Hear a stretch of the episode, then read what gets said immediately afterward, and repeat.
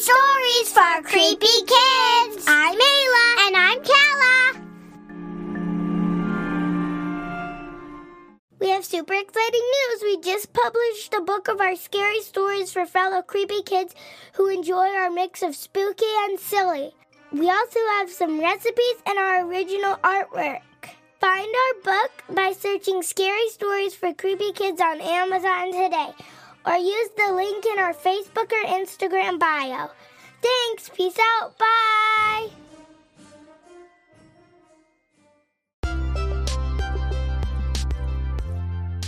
This story is called A Day at the Carnival.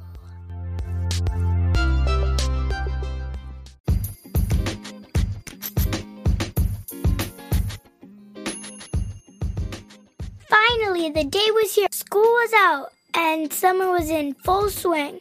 Billy and Jean were so excited. Fourth of July was right around the corner, and that meant one thing carnival season. They've been training all spring, getting ready for all the carnival games, because they were going to win all the prizes, ride on all the rides, and eat so many elephant ears they were going to burst.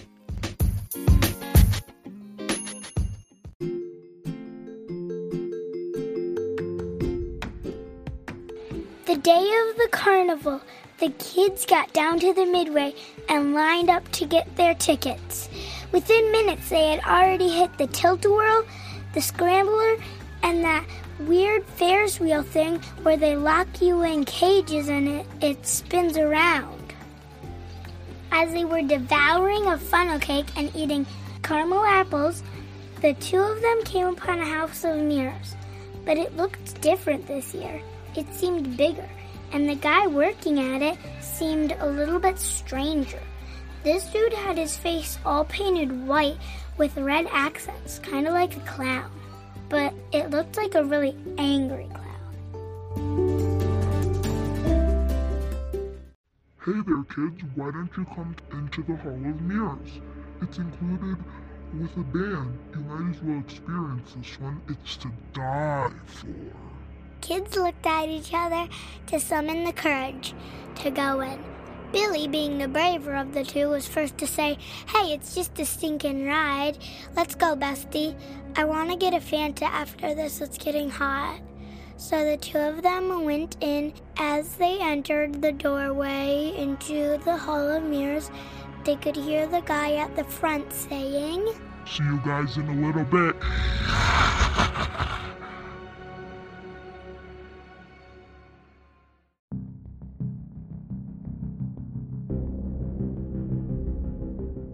managed his way through the Hall of Mirrors, but at some point he got separated from Jean. It was definitely a little more challenging than in the past years, but he managed to get through and exit out the front. He waited a little, assuming that Jean would be right behind him, but she never came out. Billy finally went back up to the front to go through again and look for her. The person working at the ride was a totally different guy, though. The clown man was gone. Where was the guy with the clown face? Billy asked the new guy, who looked at him with a shrug and said, Ain't no clown man here.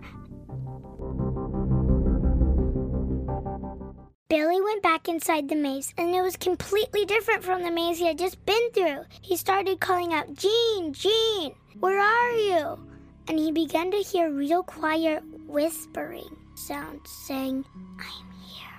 He continued and deeper into the maze. Finally, when he thought he was almost to the end, it came up into a small room where all the mirrors were surrounding him, making a bunch of images just of himself. Except one of them wasn't him. One of them was Jean. Jean, what are you doing in there? He shouted.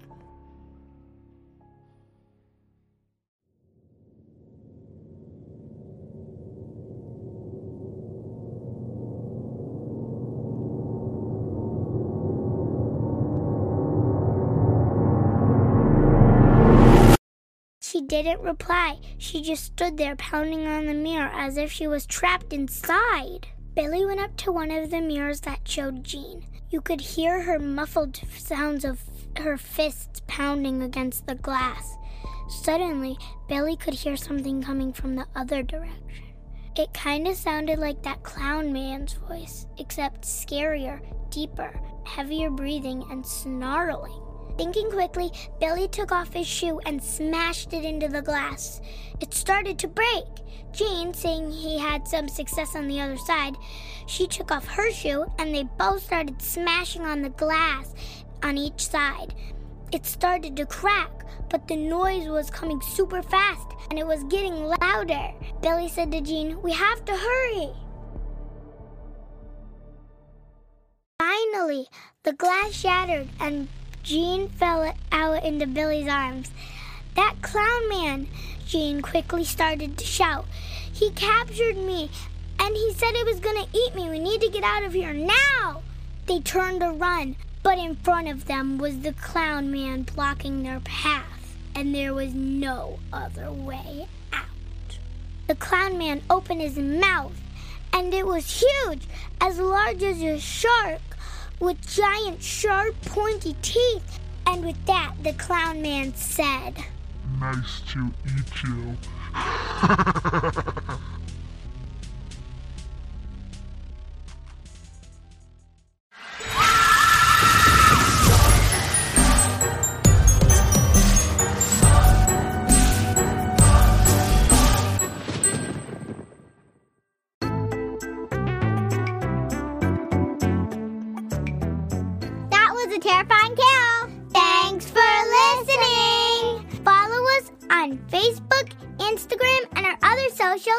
for more content and buy your book by searching Scary Stories for Creepy Kids on Amazon. Also, send us your own scary stories and we might include it on a future episode. Email us at scarystoriesforcreepykids at gmail.com. Peace out. Bye.